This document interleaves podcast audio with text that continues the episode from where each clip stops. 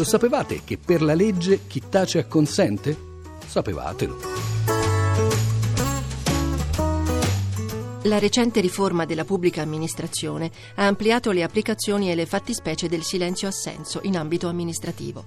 Già dal 1990, d'altra parte, il silenzio assenso si configura con alcune esclusioni come istituto generale, applicabile cioè non più a una tassativa elencazione di procedimenti, bensì a tutti i procedimenti ad istanza di parte per questi casi il silenzio dell'amministrazione competente equivale a provvedimento di accoglimento della domanda, se la stessa amministrazione non comunica all'interessato, nei termini previsti dalla legge, il provvedimento di diniego.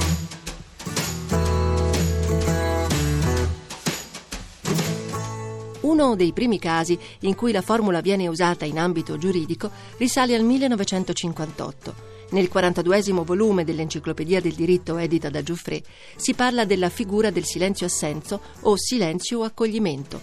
Decorso il termine prescritto, l'istanza del privato si intende accolta o comunque il privato è legittimato a comportarsi come se fosse stata accolta. Qui silenzio assenso è scritto con il trattino, altre volte lo si trova scritto con le due parole separate, altre ancora come una parola sola ma comunque lo scriviamo, la domanda rimane sempre la stessa. Il silenzio ha senso?